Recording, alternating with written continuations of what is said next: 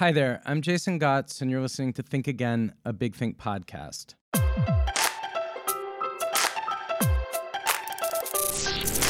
What happens in your brain when I say the word jellyfish? If you're not a marine biologist, and if going to the beach almost anywhere in the world is a part of your life, the word probably makes you wince. Maybe you remember getting stung. Maybe you remember someone putting meat tenderizer on it. Is it good for anything else? But as my guest today, Juli Berwald, knows, jellyfish are neither a fish nor the cartoon villains that we make them out to be. They're a fascinating, complex, diverse life form whose tentacles are tangled up in all of our lives in ways we're only dimly aware of. Juli Berwald is a science writer with a PhD in ocean science. Her new book is Spineless The Science of Jellyfish and the Art of Growing a Backbone. Welcome to Think Again, Juli. It's great to be here.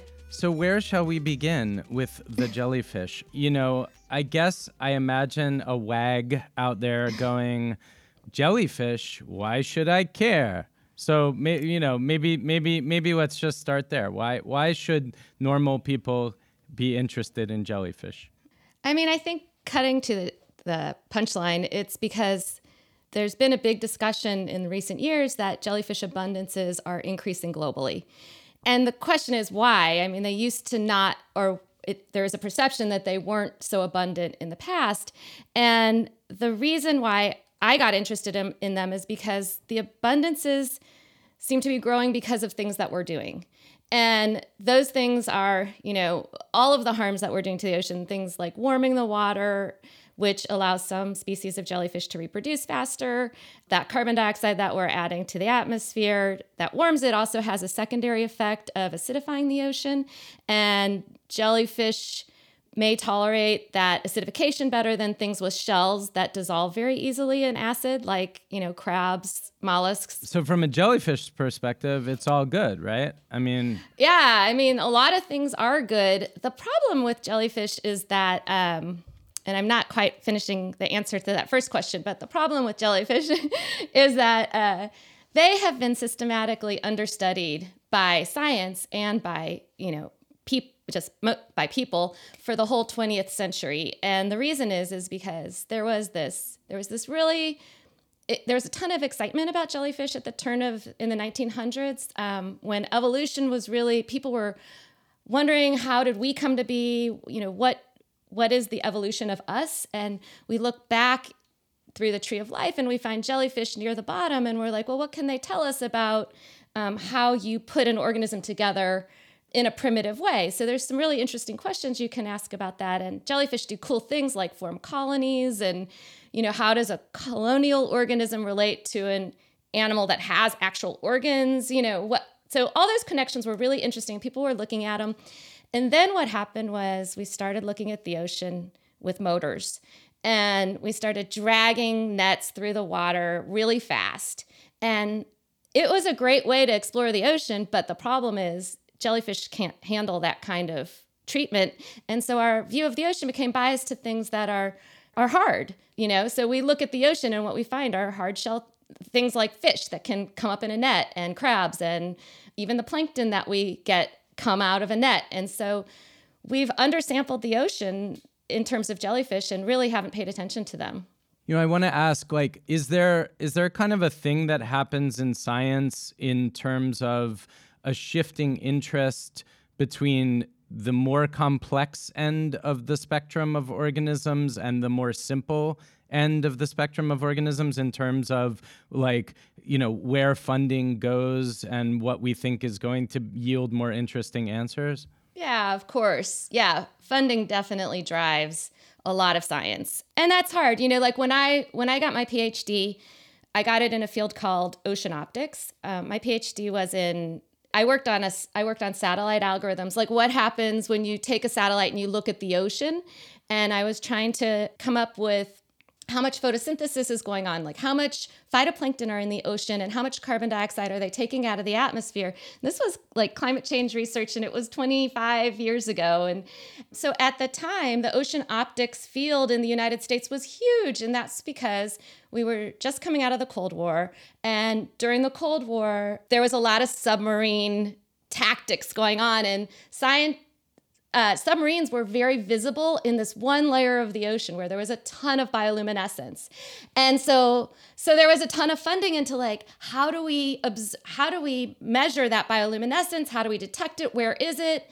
Um, what are the optics of it? And so when i started my phd there was a ton of money in ocean optics and i kind of you know worked on that. Now since then the money has gone away the satellites that look at the ocean and allow us to calculate photosynthesis globally, we don't own one in the United States anymore. Um, okay. Yeah, we have to get our- because because we're not looking for submarines and because we have other means available to us as well, like I mean sonar and so on. So or I'm not a scientist anymore, so I can't say for right, sure, right. but I have a suspicion it has to do with wanting to fund things that tell us more about climate change. Right. Um Gotcha. So, yeah, I mean, right, the Cold War died, so we don't need to worry so much about ocean optics and and the funding just kind of goes away. But I, um, I mean, going, you know, I guess what I was, what I was asking though is that, like, I mean, jellyfish, they kind of run the gamut. There are some really sim- simple ones biologically, and some fairly complex ones, or much more complex ones. And, but I was wondering generally whether there's like a, a, pendulum swing that happens in science in terms of funding for studying more complex things versus simpler biological systems. Like whether there are periods of time when people when you know science is like if we study the simplest system we will understand the origins of life versus we're all about the brain and the neurology so it's all about octopuses now or or whatever. Yeah. Yeah don't know if I can exactly answer that. I I think that you know there's this charismatic megafauna idea where like when things have charisma, they do tend to get more study. You know, it's really easy for Congress people to make fun of like cow farts, and yet methane is a really, really important greenhouse gas. You know, I, I don't know if I I can completely answer that question, but I think science would love. That's interesting about yeah. charisma, though. I mean, so like, and you talk about this in the book that like jellyfish they don't seem to have faces, so they're hard for us to relate to, right? But right. But, but there's a lot going on there, and they do in a, they do have faces actually, right? Can we talk a in little a bit way, about yeah. that? yeah. Yeah. Yeah. Let's talk about them, like their faces such as they are and their eyes and and those kinds of interesting features. Yeah. So I mean, and this is something I didn't know till I started looking into jellyfish, but if you look around that if you're like ever in an aquarium and you look around the outside of a jellyfish's bell, like the umbrella, there's these little intensifications, I guess is the easiest way to say it, around the outside. And like on a moon jellyfish, that's the one with the clover on the top you'll find in most aquaria. And uh those little intensifications are actually an organ called a rhopalia, or rhopalium, singular, rhopalia, plural, and they have eight of them around the outside. And each one of those has some an, a, a visual sensor or two. Sometimes, actually, in the moon jellyfish, there's two visual sensors. There's a thing called a touch plate, which can measure current, and it can measure, you know, it smells chemicals in the water. It has a a thing called a statocyst, which is its like balance organ, like our inner ear. Also located right near it, near each one of them, is a thing called a pacemaker. And um, we don't actually know the true character of the pacemaker. We don't even know like the nodule of nerves where it's located, but what it does is it controls how fast the jellyfish's bell pumps. So it, it gets information from all those sensory organs, which are like a face, and then it responds by pumping quickly or, or not so quickly, depending on what it's sensing. The pumping achieves. Uh, maybe we can talk a little bit about that. What what what does that do for movement or for? It, yeah, yeah, yeah. So the pumping yeah. controls how fast it moves, and I mean, that's one of I think one of my favorite stories in the book is the movement of the jellyfish. That was like one of the funnest conversations I had. I was in Woods Hole speaking to these jellyfish scientists who are working on building robotic jellyfish. And the idea, they got funding from the, from the Navy for that. And the idea is that you could put a jellyfish out in like a bay with a bunch of equipment to sort of spy on what was going on and just let it sit there like a like an operative kind of you know pumping away invisible submarines as it yeah were. exactly yeah, yeah. but they never got that far i just I, I, as far as i know there's no jellyfish robots out there spying on anyone but uh, so they created this jellyfish and um, they put it in the water and they turned it on and it like it, it squeezed its bell closed and that jets it forward. And then it and then it really it opened up the way you know you've seen the jellyfish.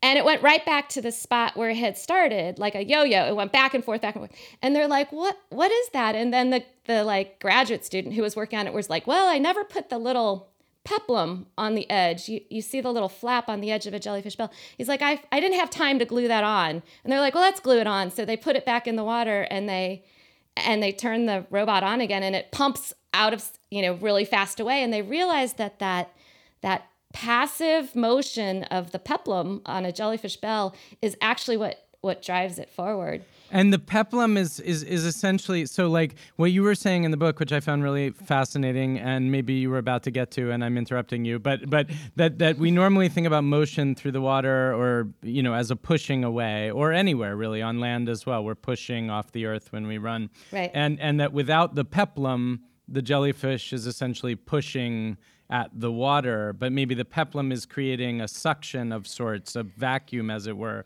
that then pulls it, and that and that pulling is what makes them such efficient swimmers. And if I've totally misunderstood that, please correct me for the enlightenment of our audience. no, it's okay. Yeah, so it's actually kind of tricky um, at, to do it without pictures, but the peplum creates these vortices. Right. And then the jellyfish kind of pushes back against the vortices, but then they did a little more work on it. And what they discovered is that the whole flexion of the bell, which kind of starts with that peplum, the flexion of the bell creates a low pressure zone in front of the jellyfish.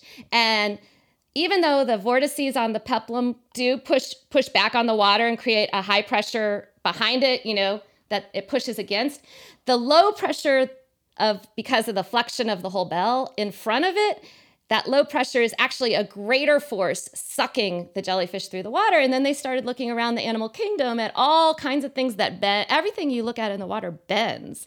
And the reason for that bend is in fact to create those low pressures in front of the animals and suck things through the water. So we've had it all backwards. You know when we when we think about going through the water we think about it from our perspective on land, which is pushing back on things only because there's not enough viscosity in the air. The air isn't thick enough to create that low pressure for us. Um, but in the ocean, the low pressure sucking is actually a way more important way to move. And the jellyfish taught us that. That's really that's really interesting, and and they are and they are the most efficient swimmers on the planet, as far as we know, right? Well, yeah, that we've measured. Okay. That's the thing with jelly. Yeah, that's the thing with jellyfish is you know, they, they compared it to like something like a, a salmon, which is a powerful swimmer, known to be a powerful right. swimmer. And the jellyfish use like a, about a fifth as much energy to move the same distance as a salmon does. Also fascinating, you know, th- this was another thing I found very interesting was about, you were talking about um, at one point in the book about the eyes of the box jellyfish and the fact that and kind of what they tell us about how a simpler neuroanatomical s- structure can can achieve more complex behaviors. Maybe we can talk a little bit about that, about how the fact that it has six eyes is directly tied to the fact that its brain is is much less complex than ours. Um, and yeah, can we go there? Yeah, yeah, that's a really cool story. So the box jellyfish has four of those rhopalia that I was talking about before. One on each corner. The box jellyfish are kind of box shaped. That's the name. So, so anyway, each one of the rhopalia ha- does have six eyes on it, and um, so they were wondering, like, so six eyes and one on each corner for a total of 24 eyes on this animal. Like, what's going on with that? And what they've discovered by doing like almost experiments like what you would do with a rat going through a maze is uh, that each of the eyes has a different purpose. And I think I'm going to get it a little bit wrong, but like the lower eye that has the lens, the perfect lens that we were talking about, its job is to look at the roots of the mangroves where this jellyfish lives so that it doesn't bump into them. And then the upper eye that also has a lens, it its job is to look up at the trees, look out of the water. And this is like crazy and and make sure it's it's close enough to the shore that it's it's not gotten out of the canopy of the mangrove trees because all of its food is is underneath the mangroves and if it gets out into the open ocean it'll starve. And then another one of its eyes actually controls the angle of the rhopalium as it swims so that it, its top and bottom eyes are looking where it needs to look. And I can't remember each, but anyway, each of the eyes has a different purpose. And so the idea that the scientists who study this, what they think is going on is that because the brain is a more diffuse, or the nervous system is more diffuse than ours, it's not cephalized like ours. You have to pre filter the information before the animal gets a hold of it. So, all the information coming out of that bottom eye has only one purpose. And that leads to a simpler neurological setup when you only have to look for one thing coming out of one eye. You just you need more eyes, but yeah, the, the brain isn't doing any interpretive work. It's Right. not like the way you described it in the book. The the hum, our human eyes are pulling in tons of data Right. and just sorting it out in all different kind of ways according to memory and you know et cetera Right. that that's not what's that you know jellyfish just needs to get it and take action Right. And so yeah, by diffusing the input that's coming in through one eye, you can you can process it faster. It's amazing what they can do and if you watch them swimming, they swim like fish, which do have a cephalized brain. Uh, they only have two eyes, but they have a cephalized brain that can make all these decisions. So about how to dodge things and go for pieces of prey. So yeah, I mean, it's just a different setup. It's pretty fascinating. It is. I mean, also fascinating about it. I was talking a long time ago to a philosopher who studies the octopus brain, who was talking about how, um, you know, and, and one of the things I found fascinating there is that very much unlike, like we, we like to think of the brain as a centrally located uh, director telling the rest of the body what to do. In octo- in octopuses, they have all these nerve clusters throughout their body, and in a sense, you can think of the tentacles as almost like independent Right. organs, then communicating back. So there's something a little similar going on in the distributed system of jellyfish. Yeah. For, yeah, absolutely. And I mean, it's not just jellyfish either. I, worms have a second cluster of nerve, bu- nerve bundles near their bellies. Um, you know, I think it's a more, it's probably maybe a more ancestral system to have have distributed nerve clusters Gotcha. around the body. Um, and yeah, you know, it, it's really effective. It's it's here today, so it's clearly an effective way to to be. Right, right. Oh, and by the way, jellies is the way the cool kids call them, right? That's what I Not- say. So if you think I'm cool, then I mean, I, I got the I got the sense that that was a you know I mean jellyfish is inaccurate, right? I mean they're not fish, yeah. I mean, people say jellyfish all the time. I, there was a push I felt like uh, for a little while calling them sea jellies, the way that we call Right. them sea stars instead of starfish. But uh, people know what jellyfish are, so I feel like it is what it is. I like science to be really, really accessible. So if you want to call them jellyfish and, and still learn about them, then great. you know? It's the old it's the old prescriptivist descriptivist debate in uh, among lexicographers. So you, you, you you know like this is how we say it. Let it let it be. Let it be. Mm-hmm. Yeah, yeah, yeah. So, I mean, the other thing is that, you know, jellyfish are jellies get involved in our lives and our science in tons of ways that most people don't know about. Maybe we can talk about some of those. They, first of all, they're a big nuisance for for a lot of like f- industri- industries that are lo- that pump in seawater to cool things and and they're and also the history of bioluminescence and the studies Yeah. around that. And now I know that like in the gene editing stuff that's going on, like they're using bioluminescence, which must be the descendant of that stuff you write about that was derived from jellyfish. So let, let's talk about some of these many applications of jellyfish. Yeah, I mean, well, starting off with the power plants as problems, the jellyfish every year in parts of the world where there are power plants located near the ocean, they will form blooms and clog them, and those power plants will use seawater to cool down their uh, machinery. And so they suck Oh, and I, I I'm sorry, I have to interrupt and say that that blooms are the breathtakingly beautiful name for a cluster, an abundance of jellyfish, right? Yeah, you know, it's actually funny. There's like a book of collective nouns out there, and they have the word smack as a collection of jellyfish. Smack. I tried to look into like where did that smack come from, and I can't. I mean, it, the only thing I can think of is if it was smacking the sides of boats or something. I don't know, but I never found a, the uh, origin of it, and I have never heard anyone say that at a scientific meeting. So I, th- yeah, everyone talks about blooms and this idea of blooming because um, I know, like in my yard, when there's a drought, the acorns will will go like crazy, and um, you know, blooming and fruiting is a way that plants try to find a new habitat. It makes me wonder, like all these increased abundances of jellyfish that we're seeing, is it because of problems and the you know things that we were doing to the oceans and the jellyfish are like hey let's get the hell out of here. Let's find somewhere new. So there's that piece of it. I don't think we have an answer to it but i think it's a pretty interesting way to think about it but back to the blooms when the blooms happen yeah they can cause huge problems for people at beaches. You know they sting and that sting is depending on the species it's really really bad. It can be lethal in fact. So there's there's a, a real problem. They do clog power plants and they have to shut down operations when there's jellyfish blooms. And then you if you if you wanted to google it and just kind of see the massive quantity of jellyfish that have to get cleared out of power plants when a bloom runs into them.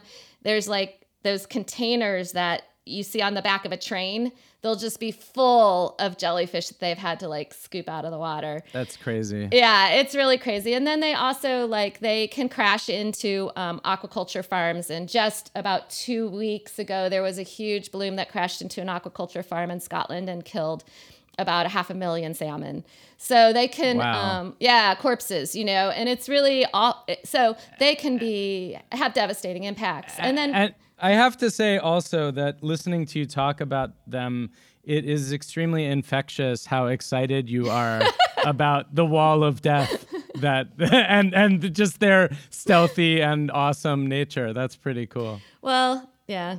They're yeah, they're they're pretty cool. I I mean they've been Yeah, yeah, yeah. You know, they've been neglected at our peril also just in terms of how interesting they are. You know? Indeed so there is so much so. that we didn't say cover, but maybe some of it comes back to us in this second part of the episode. This is where our producers here, our video producers at Big Think, have dug up some clips. Some may be more recent, some may be older from our video interview archives. And these are just conversation starters for you and me, Juli, to see where we go in the second half. Okay, so this first clip is Joshua Bach, who is a cognitive scientist and it is titled Do Humans Have Free Will or Are We Programmed by Society? And it doesn't necessarily say anything about jellyfish, but we'll see where we go from there.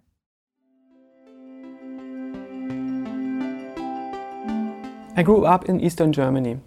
Um, it was um, communist Eastern Germany, and it was a very weird ideological country. A country that believed in stories about how the world works that I, as a nerd, thought are obviously not quite true. I had difficulty believing the official stories about how the world works. It was like some weird kind of religion. And then the wall came down, and it didn't surprise me in the least. And then we entered a new dream, a new shared uh, model of the world. It was not quite true. And I realized that most people now fall for this new model. It was very interesting for, to see this for me. And um, if you look, for instance, at the US, the majority of US Americans do not believe in the theory of evolution despite all the evidence to the contrary. Uh, the majority of people are, uh, on the, this planet are religious, even though there doesn't seem to be very good evidence for a multitude of creator gods and so on, in my view at least. And if it existed, if a creator god existed, it would be very hard for me to understand why this creator god really does care about whether I worship it or um, um, all these things that we attribute to creator gods by religion. So it's, it's very hard for me, in some sense, to intuitively understand why humans are religious and why humans are ideological. But I think now, over the years, um, that this is not a bug, it's a feature. Humans are a programmable species. Religions and ideologies are operating systems for societies, and they have been so throughout most of our history. And this idea that we can build society based on rational arguments is very, very recent and very novel. And it's not entirely clear if it really works. But it's clear that we cannot really build societies on conflicting ideologies that are at war with each other. In the past, it has led to situations where the ideology solved the problems by killing the unbelievers or the religions did the same thing. And we all agree this is not what we want to have. We want to have an open society, a pluralistic society, a non violent, tolerant society, but still one where people work together and cooperate well.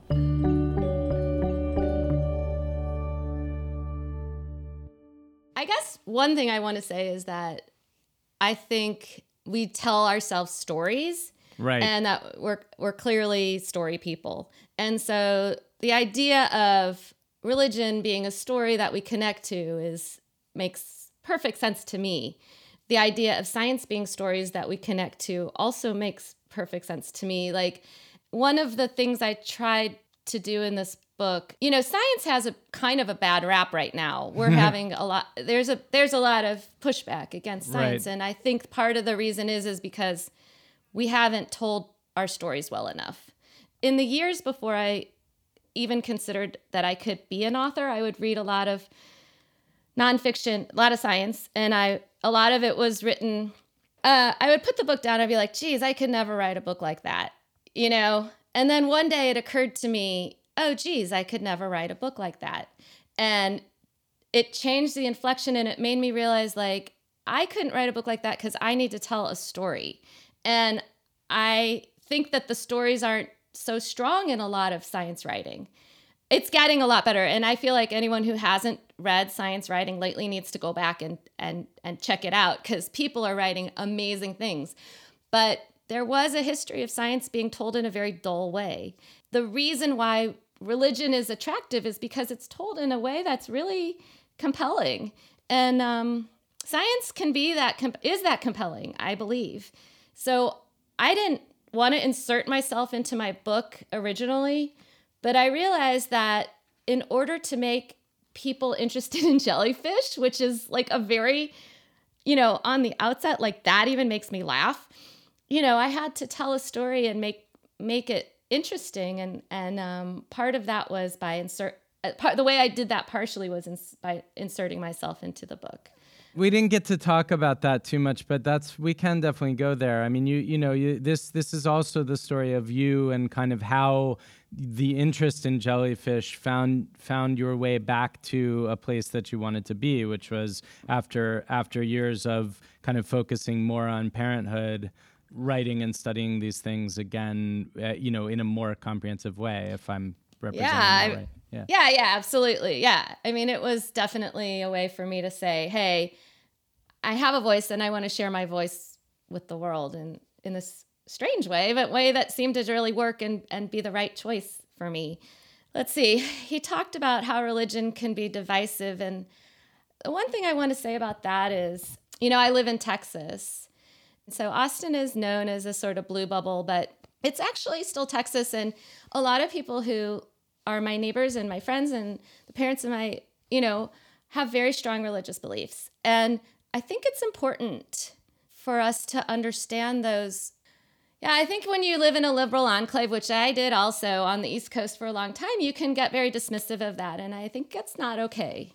We were actually talking about this just last week with Van Jones on the show. You know, uh, who who after the after the recent election, you know, has who even though he- is as he describes himself to the left of Pluto, um, has spent a lot of time trying to get people to stop dismissing each other out of hand, particularly on the progressive left, dismissing the rest of the country as idiots because of things like religious belief. Yeah, absolutely. The fact that I live in a place where there's people around me who I are my friends who believe differently than me, I think it makes me stronger because I have to understand my own point of view better. It goes without saying we need more empathy in this country anyway. So, you know, I feel like from what we just listened to could lead to a very divisive kind of thing. And I, I don't I don't think we're going to get anywhere on that front. You know, to me, we've got to solve the problem of climate change. We really do. And there's no way we can go at it if if we're divisive. This is a global problem. I mean, as you know, climate change affects all all of us. So if we're able to figure out, communicate the ways that climate change affects each individual person, each demographic, where it hits them where they live, that that is that is how we can all kind of understand and, and work together on it. Yeah, I mean, right. Yeah. Although even that, I mean, there's some evidence that um, even like people in Louisiana whose homes are being literally washed into the sea right now, you know, I've I've seen reporting Right. where they don't believe that climate change is actually a real thing. So there's a lot of identity politics involved. That's where just talking to people, you know, not even trying to prove anything, just talking to other people who are different than you can make a difference i think. I mean it's that's it's the kind of thing that one can do in the sort of format that we have that we're we're using right now where we're having an actual conversation. But in a lot of the online media that kind of dominates our our brain space right now it's a lot more talking at than listening to right? It's a lot more uh, one way broadcasting you know? Yeah i know. Yes yeah, yeah. you're right. Yeah. It's very so, difficult. So I mean, I think you know, I think that's what like one of the challenges we face is that you know that's that's what a lot of the noise is right now. Um, yeah. Yes. I was thinking. No, I was gonna say though, like going back to what he was saying. Like, I think, I think I read that. Yeah. So, so Kant, uh, who I'm not gonna quote exactly here. Um, a because I don't speak German and B because I don't remember the translation is um, said something to the effect that you know that that the trouble for humankind is that there are all of these questions that we feel compelled to answer which cannot be answered. So which we don't have any like you know access to the answers to right? So that's where i guess things like religion those kinds of quote unquote operating systems as he was calling them you know serve us is in is in providing answers to things that I mean science can't help you with the problem of death. Right. Yeah. I once got embroiled in the in evolution debate here in Texas when the um, state board of education was trying to insert language that allowed creationism to be taught in science classes. So that was an interesting period and I wrote a piece for Wired about it. And I'm not sure I came up with this on my own, but but this is what I do think about this this issue is that science science and religion I think they answer two different questions. You know, science asks answers how. How did we come to be? You know, what what is the mechanism by which us in in all of our incredible, you know, adaptation to this planet and jellyfish and all their incredible, different, and bizarre, strange, incredible adaptations to this planet. How did they come to be? What religion can answer for us is sort of maybe what philosophy can also answer, which is the why. Why are we here? And, and science will never, ever answer why. It can't. It doesn't have the capability to answer those questions. The trouble with the, you know, when it comes to the level of the classroom, uh, the science classroom, you know, creationism is then trying to fight science on its own turf yeah. you know right. that that that becomes and then science is going to be like yo yeah we're not that's you know here you you you want to you want to you want to go like you know here here here is our response i mean that you can't that's a zero sum game sure, and, correct. you know well yeah. and i mean yeah creationism creationism you know is going to tell you the, the same answer every time to how you know god it gets to be not so interesting to study. If this if the answer is the same every time, but if evolution if you're studying evolution, you have all these different mechanisms, you know, of select sexual selection and natural selection, and you know you have random mutations of genes. You have all these things that happen in evolution, which are which is very interesting to study. So I mean, not not only is it not very interesting, it also demands a, an incredible kind of mental backflip around the facts that we have available in terms of the fossil record and everything else, right? Yeah. But if you want to say, why are we here? And yeah. religion can answer those questions really well for you. So I, I respect right. that. And I think that that's super important for us to, um, to recognize and to, you know, I tend to agree with you. Like, I mean, I could certainly get spirited in a discussion with somebody religious about like why we're here, about the evidence yeah. and yeah, what I see and you know whatever. But but I tend to agree with you in terms of the the general live and let live within the different spheres of of study, you know, and and understanding. Yeah. Yeah. So okay, yeah. I think this is a perfect place for us to, uh, I think, go to the second clip, and I'm going to take a look at what that. Oh, Speaking of religion, it's Richard Dawkins, um, albeit not talking about religion. So this should be very interesting, actually. And it's called Is Animal Cruelty the New Slavery?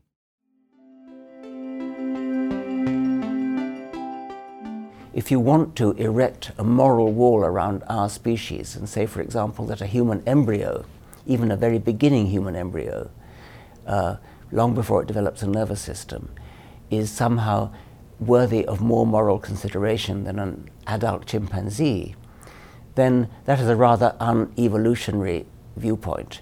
If you look back in our ancestry, at what point would you draw the line? Would you give, if there were Australopithecus, our ancestor, almost certainly our ancestor Australopithecus of three million years ago, if you, if you were to meet one, if one had survived in the African jungle, would you give it the same moral consideration as, uh, as the rest of us, or would you say, no, no, that's, it has the same moral consideration as a chimpanzee?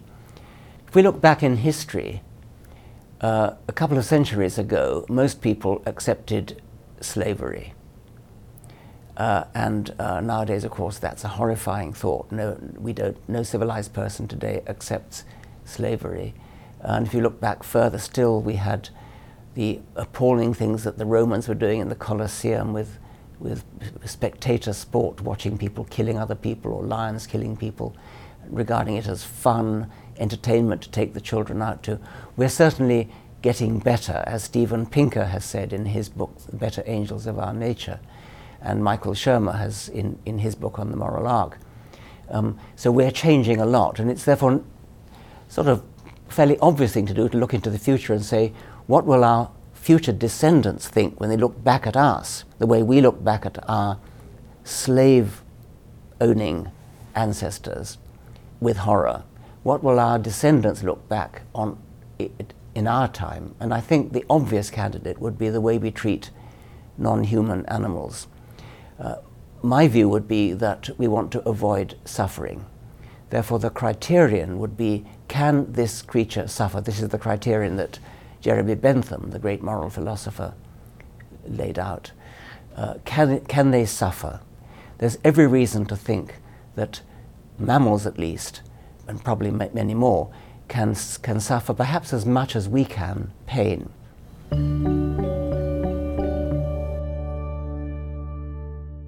Let's start with the question of animal research. And you talk about this in your book about how, you know, um, the, I'm forgetting his name and you can remind me, but the person who was doing a great deal of research on jellies around in the 1890s or something and was just like yeah. burning them and acidifying them and chopping them to bits, right? Um, and who actually. Yeah, George, George Romanes. George Romanes. And who actually kind of accounted for some of this uh, using the argument that Dawkins here refutes, right, or or doesn't refute, but but saying, yeah, they they're pretty simple and they can't really feel much. Right? Yeah, he does. He does. Yeah, I mean, yeah, that's what George did. I mean, back then, you know, there was a whole thing called vivisection, which was like dissecting things when they were alive. So he was living in this in, in this time, which was, yeah, very different than the time we live in now. So there yeah. is a there's a Korean restaurant in near where I live in Queens where which is famous for serving octopus alive. Oh. Um, and I I love the restaurant for other things, but you know that fact totally horrifies me. Well, yeah. yeah. I mean, I mean octopi are so, they're the, like the smartest, you know, invertebrate yes. out there. So, I, yeah. I don't know. Did you? There's a book Sy Montgomery wrote last year, two years ago, called The Soul of the Octopus, where she argues that octopuses even have souls. So I can't eat octopus anymore, which is crazy either. because I, I can't either. Yeah. but they're actually pretty sustainable in terms of uh, fishery. So, because they reproduce really fast and they produce a lot of offspring. And to take this in a different direction, I think the answer to Dawkins' question about what will our 100 years hence people look back on us and say how could they have done that i mean to me it's clearly like the destruction of the health of our planet through climate change i mean and if you want to talk about suffering i mean these mass migrations of animals that aren't their ecosystems are changing, their, their habitats are changing. I mean, to me, that's just as much suffering as eating them. And eating them definitely has a huge impact on the environment. But um, you know this global these global problems we have this lack of concern about what we're doing to our planet to me is where our future generations are going to look back at us and say like what were you thinking? You know? You're just yeah yeah no i i i mean look short-sightedness is nothing new in the history of the human species Yeah. right? I mean you know and self-interested short-sightedness say on the part of industry or governments or whatever it's not justifiable on any level but i do think future generations may look back if they know anything about history and say okay so that's what that's that's what people were doing. That was you guys. Uh-huh, yeah. yeah. I mean you know the fact that we're doing this on a geological scale is astonishing and horrifying. And and i mean you, i know you've probably talked to people who've talked about the anthropocene and the chemical marks we're leaving on our planet that are going to be there as telltale signs of how we're just completely being oblivious to to what we should be doing you know and the problem is what kills me a lot is that there are solutions out there you know there there's ways we can there's so much low hanging fruit and Right. and yet it's just not being picked you know? I So- I don't want to like sort of dismiss the importance of this, which is incredibly important, but I I do want to veer a little bit Back towards the yeah eating? yeah just because not just the Okay. eating not just eating but animal Oh, suffering? animal experimentation etc. Like I really the jury is not out for me. I mean, I was, I, you know, I, I talked to Richard Dawkins about this and I said, do you think pescatarianism makes any sense? Because, you know, I sit Yeah. there and I'm like, yeah, I'm basically okay with killing a salmon because it's basically not that bright. You know, but I'm not really okay with it. It's just because Yeah. that's like the compromise I've decided that you know from my high human standpoint on the mountain that I'm I'm willing to live with. But it seems to me like probably from my personal perspective regardless of what has happened throughout the history of evolution and the fact that you know it's a dog eat dog world out there like that with the brains we have and with the capacities we have we probably shouldn't be dissecting you know killing animals. We probably shouldn't be eating them. We probably probably shouldn't be doing any of that I don't, you know? I don't know. I, I, I've, here's where I fall. I, I think that uh, we, I mean, we, we live the omnivores, omnivores dilemma, right? I mean, that is, that is who we are. We're omnivores. So I'm going to go But back. we don't where, have I'm going to go back. we don't where, have to you're gonna So, go back to climate change I'm gonna go back to yeah. So like, if you're gonna eat fish, I'm gonna ask you to find out where your fish came from, and Hmm. not just eat fish out of some or you know some fish farm that's polluting like hell in you know Vietnam. right I want right, you to sure. say, okay. Um, tell me the story of this fish, and then I, I feel okay eating it. I'm an omnivore. I'm allowed to eat fish. You know, like I've evolved to eat animal protein.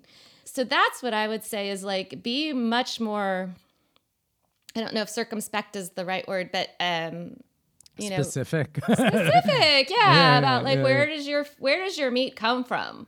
If you're Right. gonna eat meat, you know, know the farmer who grew that cow. No, And- I, I or- that part I totally agree with. But then if I, I mean, th- again, this is just comes down to I don't know, maybe personal psychology or something. But like when you know when I picture a cow being slaughtered by whatever means, however nice that might be, Trust me, and I, I realize that I don't have to eat a cow. Right. I'm like, uh, you know, what am I doing? Yeah. Why did, why am I slitting its throat? You know, humanely. Like Right. I have the same struggle, so I don't know if I'm like Okay. gonna be so informed on this. But I You mean, in, well, in science, we can at least, you know, let's maybe let's take it to science and then leave it leave it there. I mean, as a biologist or or one who has studied biology, you're at least aware of you know some of the benefits of biological research and sort Right. of when and how. You know, do you believe do, do you believe that it's justified for them to be doing kind of experimentation on animals and to what extent and That's I, it's really tough. I mean, whew. yeah, I think about it. Yeah, like the mice that are just grown for experimentation, right? It's it's not easy.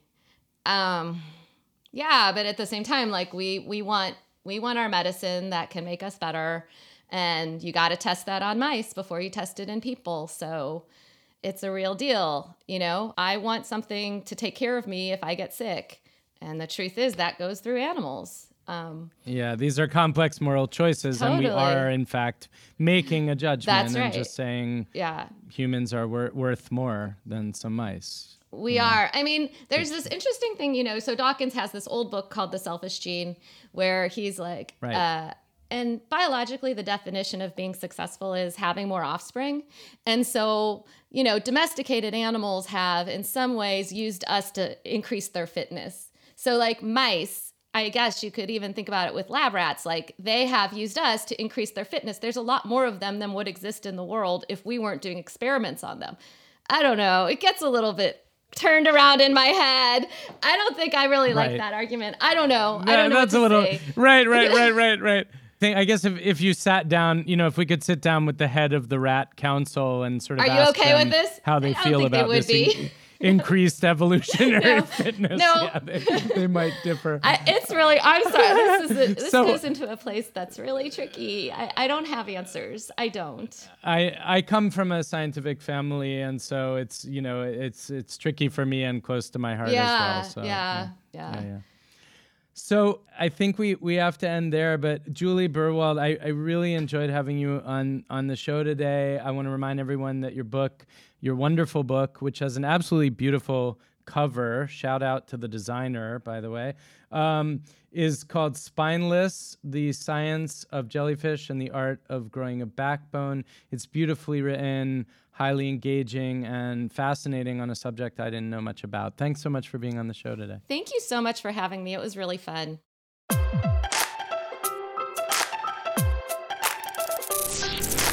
And that's it for another episode of Think Again. Uh, I'm in Chicago this weekend at Third Coast, which is kind of the Woodstock of radio and podcasting conferences.